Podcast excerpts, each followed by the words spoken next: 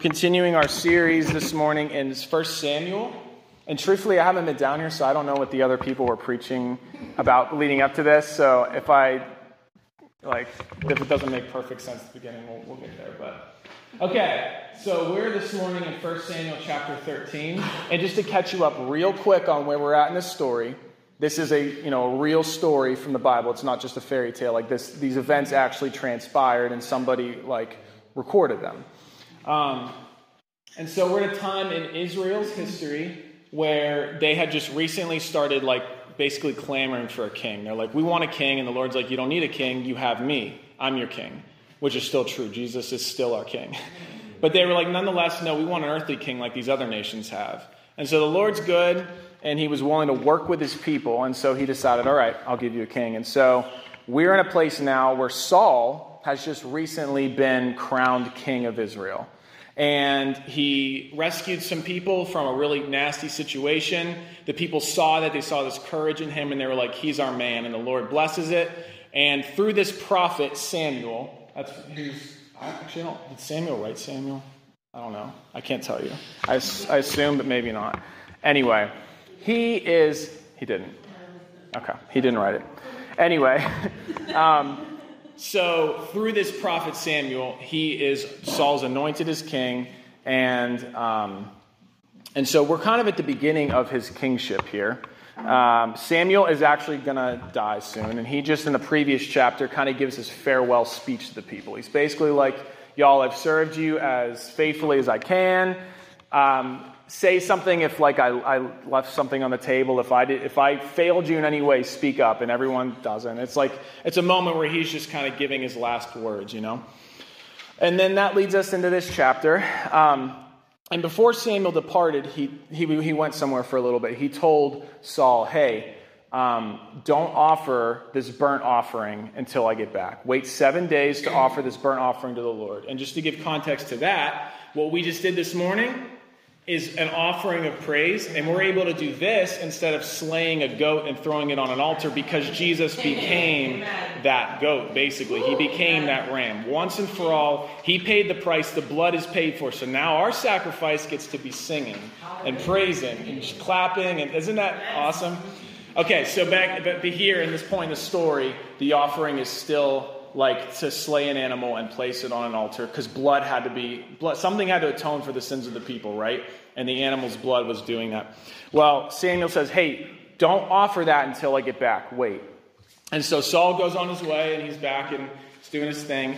And the philistines who were a nearby nation who the israelites often had issues with um, they start to actually Israel kind of starts it, but they're, they're, things are getting tense and heating up, and there's like threat of war. And actually, um, here, let's start reading right here. Um, this is where we're at. So, 1 Samuel chapter 13, the Philistines assembled to fight Israel with 3,000 chariots, 6,000 charioteers. I don't know the difference between those two things. And soldiers as numerous as the seashore. So, as the writer's seeing it, there was an inordinate amount of soldiers on the Philistine side. Like it was scary. And they went up and they set up camp. When the Israelites saw that their situation was critical and that their army was hard pressed, they hid in caves and thickets, among the rocks, and in pits and cisterns. Some even crossed the Jordan as far as Gad and Gilead. So the people are running for their lives. Saul remained at Gilgal, and all the troops with him were quaking with fear. He waited the seven days. Remember, Samuel said, Wait seven days until I come back, and we'll offer this offering together. He waited seven days, the time set by Samuel, but Samuel did not come there to Gilgal, and Saul's men began to scatter. So he says, Bring me the burnt offering and the fellowship offerings. And Saul offered up the burnt offerings. Just as he finished making the offering, Samuel arrived, and Saul went out to greet him. Samuel cuts right to the chase. What have you done? asked Samuel. Saul replied, When I saw that the men were scattering you did not come at the set time, and that the Philistines were assembling, I thought, Now the Philistines will come down against me at Gilgal, and I have not sought the Lord's favor. So I felt compelled to offer the burnt offering. You have done a foolish thing, Samuel said. He wasn't, he's at the end of his life. Like, he's not sparing words. Like, he's going to tell you how it is. You have done, you've acted foolishly. You've not kept the command the Lord your God gave you If you had, you would have established your kingdom over Israel for all time. But now your kingdom will not endure. The Lord has sought out and found a man after his own heart and has appointed him ruler of his people, because you have not kept the Lord's command. So there's a lot happening in this story. Um, we've got these tensions, and Saul is like facing some real tensions of leadership, right? Like his army is faltering. They're hiding in caves, they're crossing the river to hide in other towns. And there's this massive army that is assembling and setting up camp right outside where they are, right? And so he's feeling these like tensions like that are natural in leadership. But what's kind of weird about this story, on first glance, like what is so wrong about what he did? Um, like he offers a, a burnt offering, a sacrifice of worship to the Lord, right? It's like not like he did something inherently wrong, right? Like why is it? Why is it? Basically, why is it such a big deal? Like, why, why do we have to dig a little bit deeper? Because, like, what is the big deal about what Saul did? He waited his seven days. Samuel didn't come back. The people are losing it. The Philistines are about to attack. We need God's favor if we're going to survive this battle. I'm going to lift this offering. It doesn't seem that crazy, right?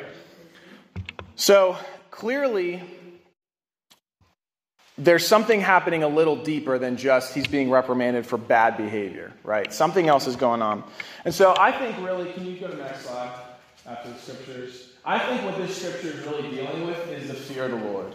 This is a term that it just shows up all over the Bible. It's in Proverbs like a gazillion times. We use it a lot in church. But I think what this scripture is actually dealing with is fear and the fear of the Lord. Um, so, the first thing, can you move to the next slide? Okay. Have you heard this term before? Fear is a great motivator. No? Well, now you have. I think you hear it a lot, um, especially like in sports and stuff. Like, fear is a great motivator. Who we fear will determine the course of our lives and the condition of our hearts. So, in this passage, let's just think about where Saul might be at, right? If he's in this position and these people are about to attack and his army's scattering, what, what might Saul be afraid of? Can you, it's small enough room, call it out. What's that? Failure. failure. He's afraid of failure potentially. That's right. What else? Death. Death, like legit, yeah. If they attack right now, like we'll, we'll probably die. What else? Reputation, yep, and I'll tie to that too, like losing your throne, right? You just became king. What happens if you lose this battle, even if you survive? Like the people are already turning on you, they're already leaving and scattering. So, what we're actually seeing here, guys, is it's not so much like what he did. It's that there's something behind it fueling his activity, right? You can see why he might say, I'm not waiting any longer. I'm going to lift this offering because we need God or we're going to die. Like, it's very clear to see, like, that there were, like, things motivating him to do this, right? So, fear is a great motivator. And I think, like, if we honestly think we're not being motivated by some sort of fear, then like we're actually deceiving ourselves. Like we are all motivated by some sort of fear. And what we're going to get into today is the fear of the Lord. Like the Lord wants this for our lives. Um, but the flesh, like naturally, we are going to be motivated by some sort of fear. Like it's going to happen. And we see it happen with Saul here. Like Saul walked in some kind of fear of man, right? Fear of his people losing hope and, and turning on him, fear of actually dying. Um, and so then Samuel shows up and Samuel's like, dude, what are you doing? What have you done? And Saul goes, You know, I, I, I, decided you waited. He gives all these reasons. Well, I waited the seven days, and the Philistines are about to attack, and you didn't show up, by the way. So I thought it was right to go ahead and lift the offering. Like, Saul justifies his actions, and I think we can find ourselves in that too. We'll always find a good reason for anything that we feel compelled to do. That's what he said. I felt compelled to lift this offering. We'll always find good reasons for it. Um, but what is actually compelling us, guys, makes all the difference between decisions that lead to life and decisions that lead to death. Like what it is that is actually compelling us, because something, someone is compelling us. So Samuel tells Saul the truth. He acted foolishly. Um, and you know what this made me think of? There's a scripture, you probably all heard it. Proverbs 9:10. Fear of the Lord is the beginning of wisdom, and knowledge of the Holy One understanding. And this knowledge, well, I'll get into that later, but this knowledge isn't just like a, I know the words. This is like a first firsthand, I know you like a bride knows her bridegroom. Like, this is like an intimate know. So not knowing intimately the Holy One is understanding. So I think it's important just like before I kind of go into like the deeper to really like decipher the difference here. Like the fear of the Lord is actually can you go to the next slide? The fear of the Lord is like it builds a foundation of wisdom, and the fear of man builds a foundation of foolishness. It's pretty clear to see what Saul was walking in in this moment, right? Because Samuel straight up says it. You acted foolishly. You were the antithesis of this. Your decision was the opposite of wisdom. Even though it might have seemed like it made sense in the moment, it was the opposite of this. It was actually this. And like we're saying, it wasn't the fact that he offered sacrifice, because the Lord wanted that. That was a requirement from the Lord to offer sacrifice. It wasn't the offering, it was what was actually compelling him to do it that was foolish and was like wrong, basically. Um, so we're talking about building a foundation. Like we are guys, we're going to build a foundation on one of these two things. Uh, remember the parable that Jesus gave about the house that was built on the sand and the house that was built on the solid rock? And what happens? The wind and the waves and the storm comes, and that house that's built on sand, it comes down, right? Because there's no foundation. But the house that was built on the rock, it stands firm. This is what we're talking about here. It is actually the fear of the Lord that builds a foundation for our lives. And if it's not Him, then it's a fear of something else that builds a foundation. And like I said at the beginning, fear can be an awful great motivator. You can get pretty far in life off a faulty foundation, actually. Lots of good decisions come from a wrong place, but they don't yield good fruit. Doesn't seem like it was a bad idea to go to head with the offerings. In fact, he had himself pretty convinced that that was the right idea. His people were terrified, and the Philistines were closing in, like it was time to offer this thing. So, and this is what takes it even deeper. What he was doing was an act of worship. So, you're telling me that I can actually lift an offering of worship from a place that's compelled by fear and not by like the Lord? I don't even have like a solid point on that, but that's something to think about. Like, like I can offer, I can not even just doing things. I can offer worship motivated from a place that isn't from the Lord. Actually, I do kind of have a point. You go next one. Any offering of worship that is motivated by fear, motivated by fear is just manipulation. Yeah. This is what Saul was doing. At first face, it seems like, well, the dude was just lifting, lifting an offering of, of praise. He was worshiping the Lord. This is what he was doing. He said, I don't have God's favor. I need it. So let me offer this burnt offering so that I can get it. That's manipulation, y'all, and we do this. We do this. Any reason for me to come to the altar, which again, this morning, what we are doing, we don't have to like kneel at an altar. Like this is the altar. We're in the presence of God. He's here, right? Any reason for me to come and do that other than like the fear of the Lord is just manipulation. I'm trying to get something from you. And thankfully, His grace covers that. I don't even think He hates that when that happens because we're humans. Like, I have done that. We have all done that. It's okay. But it is good to know that there is a difference, that it is actually possible to lift up worship, and it's actually coming from a place of, I'm actually trying to manipulate you into doing something that I need for my life.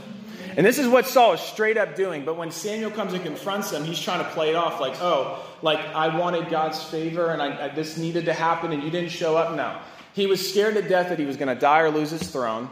And so he did this offering thinking if I do it, God's favor will come and he'll save us. And it was outside of what the Lord was calling him to do, which in that moment clearly was to wait and trust, right? That the worship in the moment was to wait and trust, not lift the burnt offering. That's a word too, because sometimes he's not calling us to do the worshipful thing. He's calling us to just wait and trust. And my waiting and my trusting is my way of saying, Yes, Lord right? Worship is surrender, not manipulation. So we got all this happening here right now, like in this moment. All this deeper stuff is going on. So just a quick application on that is like like I can I can build a whole ministry like compelled from the wrong place. From the same place that Paul, uh, Paul Saul burned those animals on the altar. I can build a whole ministry. I'm a worship leader. I could build a whole thing in the name of the Lord. You could build a whole missional outpost. Like we're in the middle of this apostolic missional movement. You could build a whole thing that serves the poor and gives a voice to the voiceless. Doesn't mean there won't be any fruit from it. Like I said, you can get an awful long way in life compelled by the wrong thing. But at the end of the day, if it's not compelled from the fear of the Lord, it really isn't worship to Him. And He makes it clear time and time and time again in the Word, it isn't about the action. He told the Pharisees that, right? I desire mercy, not sacrifice. They were obsessed with, they were still doing the same thing, lifting up the sacrifice, but their hearts were compelled by something else. And He's like, if that's where you're at, forget the offering. I don't even want it. I just want mercy. Desire the things that are on my heart. So we can do all the things, guys, but like totally be missing out on the point. and um, but the good news is is that like that's not what the Lord has for us. Um, we want anything that we build to be built on that firm foundation, right? Not on the sand. We want to build this thing on the rock so that it can stay. And when the wind and the waves come, those things control our hearts and our thing is built on that faulty foundation, then it is going to fall. Um, or at the very least, it's not going to be anything like what it could have been. But if Jesus is the sole captivation of my heart, my house is built on his solid foundation, then I'll stand firm. This is the fear of the Lord. Our eyes, our hearts are after the one with fire in his eyes, guys. And, um, you know, this made me think of Peter. Remember Peter? Jesus is walking on the water, and he's like, it's crazy. He's literally walking on the water in the middle of a storm. So the waves are kind of crazy. Peter sees him and jumps out of the boat to go head toward him, right? And when he's looking at Jesus, he's walking on water too. He is walking upon the water. like, that is insane. Looking at Jesus, looking at the man with fire in his eyes. And then what happens? Like, the waves start to get his attention, right? And he looks left and right. And, like, everything in his heart in that moment just shifts from the one with fire in his eyes to the stuff around me. And it, be, it goes from like, I'm heading towards Jesus. It wasn't even about the water, guys. It, I'm, I'm walking to the one that I love. To, oh, frick, I got to like figure out how to not drown. That's what he was compelled by in that moment. How do I stay up? Jesus was holding him up. Now it's how do I stay up? How do I stay up? And he sinks, right? And Jesus obviously saves him. But that's what happened. Peter, like, his eyes got off of Jesus.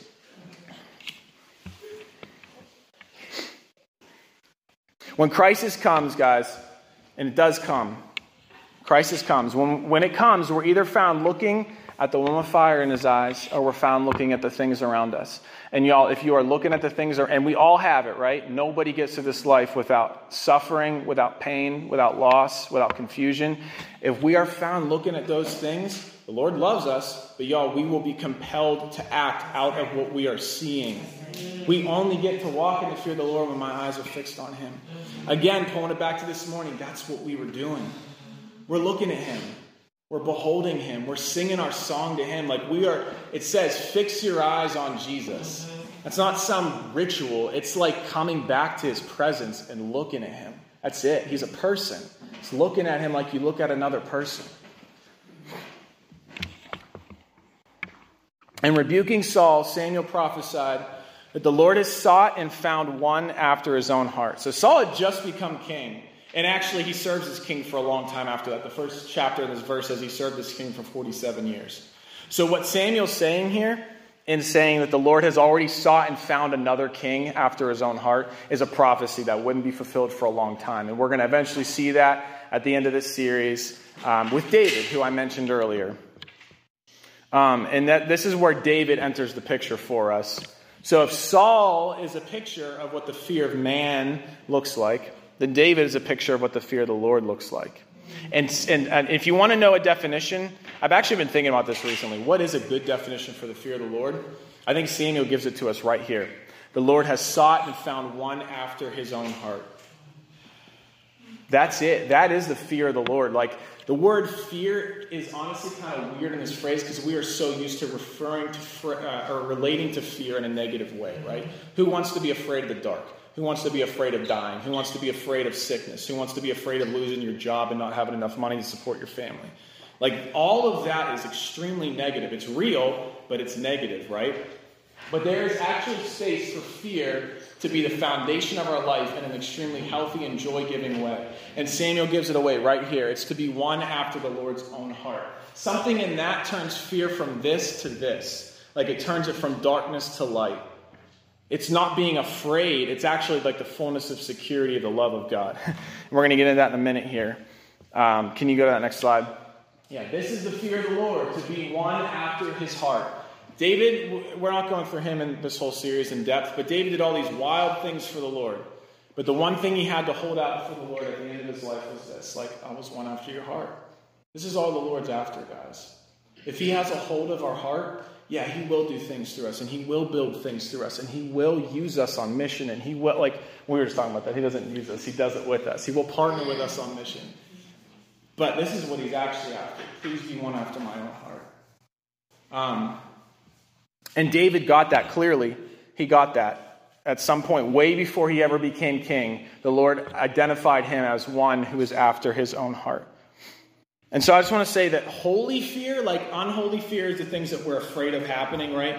Holy fear is rooted in love. It's almost like the fear of the Lord could be called the love of the Lord. The fear and the love are like, like directly tied. They're, they're, they are part of his nature. The, love, the fear of the Lord is rooted in love. Can you go to that next slide? Okay. Fear of man is rooted in what we don't have yet and what can be taken away from us. Oh, Can you call, call out some things you might be afraid of? The dark. Okay. What could happen in the dark, though? Everything. Okay, everything. In the dark, you don't feel like you have security, right? And something could be taken away from you. Your whole life could be taken away from you. A monster comes out of the closet, right? right? And those covers are going to save you, right? What else? What's something else that you might be afraid of, like naturally in life? Heights. Heights. I'm afraid of heights too. Okay, so what I don't feel like I have is security that I'm not going to fall, right? And fall means death, right? So my life can be taken away from me. Again, I'm afraid of You're heights. terrible at convincing us that our fears are, are good factors. Well, okay, okay, that's the point though. That's the point. That's that's actually really good. So when Peter's eyes are on Jesus in the water, he is not afraid of sinking because he's looking at the one who gives life. His life is in that person. His life is not in whether or not I stay standing on the water. I can sink, but if I don't lose his eyes, I'm good. That is being rooted in love. That's the fear of the Lord. But we all feel that, right? If I don't have that, then I am naturally like gonna try like what I'm trying to it's survival, right? Fear is about survival. If it's not about the love of God, it's about survival, ultimately. Right? So that's why I'm afraid of heights. I'm like as much as I can at this moment, I'm convinced of this of the love of God, but also I'm not trying to fall off this Ferris wheel. So And it's not like we can just snap our fingers and those things disappear. It's after a posture of the heart. I want my life to be built on a foundation of love, right? That even if I do fall off that Ferris wheel and I die, I'm not going to lose the with fire in his eyes because my life goes far beyond this world. You know what I'm saying? It's, it's, it's easier to say than do, but it's true. This body of mine is going to decay. We're talking about the basketball. I'm already feeling fat and slow. Like I can't do nothing. And like my body's already breaking down. This is just for a moment. But my soul is going on beyond this. And I can fall off uh, a Ferris wheel and die a horrible death. But I don't lose, I honestly don't lose anything, do I? Yeah, but I gain it in Jesus. So like I know what you're saying. Like what you're you are speaking to all of our conscience in the room. That is what we feel. The reality is something a little deeper is going on, right? Saul didn't have to offer that offering in the moment. What could possibly happen that was going to separate him from the love of God? And so the fear of man is rooted in what we don't have and what can be taken away from us. The fear of the Lord is rooted in what we already have and what can oh. never be taken away from us. I already have the fullness of His love, the fullness of His acceptance, His forgiveness. I have the fullness of His protection. And you know what? Even if His body decays and I die, I am never going to die. Like I'm going to live forever with Him. I have His security of eternal life with Him. The one, like everyone else in the world, could turn on me. I could say the most, I don't know, accidental, weirdest thing in this room, and like everyone in this room could be like, oh, Jake's weird. I could, lose, I could lose the favor of every person in this room, but the reality is I'm not losing the favor of the Lord. Like I already have it, and nothing, none of that can be taken away. Paul goes into great lengths to talk about this. Like what can separate us from the love of God? Neither death, nor life, nor angels, nor demons, nor powers, nor worries about yesterday or fears about today. Not even death itself. It says no hunger, no famine, no sickness. Nothing can separate me from the love of God. That is the fear of the Lord. I don't have to chase these things. I don't have to keep myself alive. Therefore, I'm freed up to be a man after his own heart. That's what he's after in us to be a man after his own heart, to look at the man with fire in his eyes and not like look to the left or the right. And even when we look for a second to get back to his eyes. That's why we come back to these spaces. That's why we are a people, a movement of prayer and worship. He's glorified in it, and he's most glorified when my eyes are on him. So, this is what it is. We're rooted in what we already have and what can never be taken away from us. And if you don't have this in this moment, it is available to every person. This is what Jesus did like when he went to the cross. This is what he was purchasing for us. This full assurance that we are his and there is nothing that can take that away from me. Like imagine the worst thing that could that you think could ever happen to you. Like this can this can be especially intense if like you've experienced like situations that have like an abusive nature to them or something really horrific has happened. Like it can go to a dark place. Like what is the worst thing that could happen to me?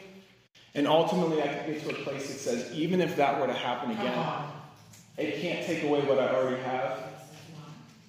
And I already have everything I need. And so maybe that's for like later to, to wrestle with, but like that is our reality. That is the fullness of the fear of the Lord. So, in closing, I, this is my application for the day. Like, what was it about David that allowed the fear of the Lord to take root in his heart, kind of as opposed to Saul? Like, I feel like the point of the story of Saul here is to contrast us to the point to the story of David, who points us to Jesus. So, whatever was missing in Saul here, what was it like? How was it that David allowed that fear of the Lord to take root in his heart? What was it? What did he do? Because there is no nine step model for living in the fear of the Lord. If I try to give you that, don't listen to me. I'm full of it. Okay? This is it. David was a man after the presence of God. He was a man after God's heart. Uh, remember back when I said I talked about Proverbs 9? It says that wisdom, the foundation, I'm sorry, fear of the Lord is the foundation of wisdom, and the knowledge of him is understanding. Like knowing Him, like I said, that word knowledge actually means this intimate relationship, like you would in a marriage. Knowing Him, that is understanding. That is wisdom. That is the foundation. And that's what David had. Like if David had nothing else as a shepherd boy out in those fields, he had like oneness with the Lord. He knew Him. And that's where that fear of the Lord like took, uh, like gripped his heart, and that's where the foundation began to build years and years and years and years before the man ever became king of Israel that had taken root in him. Okay, can you go to the next slide? The fear of the Lord becomes our greatest reality, but his presence becomes our highest priority. This is it. It's not about doing the next great thing for the Lord. It's just about, like, I want to get to a place where being with him, being known by him, knowing him, that's my highest priority. When I have that, then the fear of the Lord begins to, like, take root in my heart. I become more convinced of his love, more convinced that I am who I am in him and that he is good. That spirit of praise that we experienced this morning, like I'm telling you, that is just a glimpse, it's just a taste of what we're going to experience someday. Like we can live from that place. We actually like acted out the sermon in some ways this morning. Like we came in, you might have come in and been like, man, this was a hard last week. I did not feel close to the Lord at all. Maybe you came in already on fire. Either way, we came, we put him in the center, like David did in his tabernacle, like he's at the center of his throne in heaven, and we spent time looking at him and singing to him and being with him. He fi- fixing our eyes on the man with fire in his eyes. Right? And even in the places where we might have been looking in the left and the right, like Peter over this last week, we look back at Jesus. And that foundation is secured again. Like that's what we actually did this morning. That is how we grow the fear of the Lord. We prioritize His presence above everything. And, it, and when it does, the fear of the Lord becomes our greatest reality. There is nothing else, guys. Like at the end, all this is going to burn. All this is going away. Everything we build missionally for the Lord, it does serve a purpose now, and it feeds the hungry, right? And it clothes the clothless. It does those things, but all of it's going to burn. This network that we're part of, it's going to burn. Burn, burn, burn. The only reality. Him. When he comes back on, you know, Trumpet sound coming through the clouds. You know, old song, Behold, he comes riding on the cloud. When he comes back, he is the reality. Amen. And he's looking for people whose hearts are turned to him. The fear of the Lord is what we can hold out before Him. Like, I didn't do it perfect. Is not about doing perfect. That's not it. It's His grace in my life. But Lord, like, I like I made your presence as best I could. You're my highest priority. Like, that is what we'll hold out before Him. Not, I built this thing, Lord, and all these people came to Jesus, and all these people were fed. I, he loves that stuff, and He is going to say, Well done, good and faithful servant. But those are not the things that we're going to carry with us into eternity. It's this heart, the, it's the fear of the Lord that we're taking with us. It's this relationship of love that we have with Him that we are taking into eternity. What we did this morning, we can take that into eternity. Forgive us, Lord, for all the times we've tried to build things to like make praise good enough. We had one singer, highly gifted singer, but still, one singer, one keyboard player, and a room of we're all goofy people. Like, this was the spirit of praise. We didn't need no band, we didn't need no lights, and there's nothing wrong with any of that stuff. I love playing with a band. But that spirit of praise rested in here this morning. Like, that's, we're actually going to take that with us to heaven. And whatever small amount of joy we got from this morning, whether it was new for you or old, like it's going to be vast, vast, vast in heaven. Like we're going to be lost in joy, lost in this like fear of the Lord that we're talking about. Um,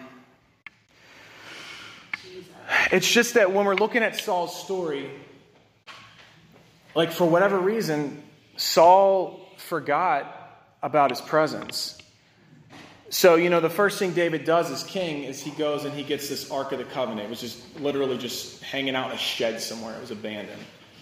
Like, that was the first thing he did. That was his vision statement for his rule as Israel. We're going to get the Ark, we're, like God's presence, for it was forgotten in the days of Saul, is what David said. The presence was just forgotten. Anyone ever forget the presence of God? Forget about it? You start looking to the left and the right, or you're caught up in what you're doing, and you forget about the presence of God. That's what happened. It happens in all of us, but what David said was, We're going to get that thing. That's the first thing we're doing. We're getting the presence and we're putting in the center of this whole thing. Anything I build as king will be built around the center of the presence of God. It was forgotten in the days of Saul. So Saul forgot about it, but David was centered on it. The Lord, guys, the Lord is making us into a people after his own heart. This is what he is doing in us. This is what he is building in us. When he talks about the kingdom being built, this is what he's doing in us. He is making his bride a people after his own heart. And that means that he's making us into a people of his presence. That's why I was so encouraged by this morning, because it's so clear that is what he's doing. He's making us a people of his presence. Like it, we're saying, wherever we're going in the future here as a tab, we don't have all the details, but that is ultimately where we are going. He is making us a people of his presence, a people after his own heart, a people whose foundation is firmly built on the rock. Eyes fixed on the man with fire in his eyes. What time is it? Okay, good. Have a little bit of time. Okay, so I didn't know what time it was. Um, all right. Anyone know the story, familiar with the story of Mary and Martha? Actually, there's multiple stories, encounters with Mary and Martha. So I'm just going to tell them to you instead of reading them. Mary and Martha were close friends of Jesus, they were sisters. And in Jesus' three, three years' um, time of ministry on earth, there's two different stories uh, and, uh, registered, like in the Gospels, about these two. There's more that happens, but these two specifically dealing with them. And I think that they actually paint the perfect picture for what the Lord's after. So, Jesus, is the first story, Jesus comes over to their house just for dinner. And there's stuff to do, right? Dinner to be made and whatever. Well, Mary is just actually sitting at Jesus' feet, hanging out with him, like just, just being with him, right? Martha, it doesn't even say, we were just talking about this this week, it doesn't say she was necessarily cooking or doing anything, but for some reason she's kind of triggered that Mary's just sitting at the feet of Jesus, not doing anything. And she's like, Lord, basically, like, Jesus, can you make her help me do stuff? Can you make her do something? And this is Jesus' response. He's like, Martha, you are anxious and troubled about many things. But one thing, only one thing matters, and Mary's found it. She's chosen the better thing. That's what he says. And so, guys, like, we can build the same ministries, we can do the same things for the Lord, we can live the same life. from the posture of Mary, and we can live it from the posture of Martha. Like anxious and troubled, yeah, I can build a pretty good, I can build a pretty good thing out of like driven, uh, what's the word, compelled by anxiousness and troubledness. Like I can, I can rely on that. I can feed off that dude, I can feed off of that anxiousness to get a lot of things done. Anyone ever like felt that before? But Jesus, he literally isn't like, oh, Mary chose a good thing and you chose a pretty good thing. He's like, no, what you're doing is wrong. You are like you are compelled right now by your anxiousness and your troubledness. And Mary isn't. She's sitting at my feet, being look like I said, looking at the man with fire in his eyes. Same deal with Peter. Anxiousness and trouble versus sitting at his feet, eyes on the waves around us or eyes on him. We haven't been given a spirit of fear, but a spirit of love and power and a sound mind. You ever heard that scripture? That's our birthright. If you follow Jesus, that is your birthright. You do not have a spirit of fear of anything else fear of no other higher power, no fear of no demons, no fear of man. Uh-uh. You have been given a spirit of love and power and a sound mind. And his presence is where we walk into that reality. It's already ours, but I, I, I believe it. I see it more and more the more I am with this one with fire in his eyes. Okay, so this is just my question in closing. In this moment, in this season of your life, who is compelling you? What is compelling you? You know, you might be in a season that feels a lot like Saul's. Maybe you're in a position of leadership or, or not, but all it feels like is that stuff is closing in on you. Those Philistines, they're closing in on you fast. You know, like they're about to strike. Things look bleak. I don't have enough money. I don't have a job. I don't, my family member's sick. I don't know what I'm doing with my kids anymore. Like, there are plenty of scenarios we can draw up that are like, I'm at the end of my rope, you know? Like Peter, those waves are closing in and I'm starting to sink. So, who is compelling you in this moment? That is the question. Because Peter proved I can walk on water in the middle of a raging storm and I can walk and not sink and look like and have like fullness of confidence of where I'm going and who I'm with if my eyes are fixed on him.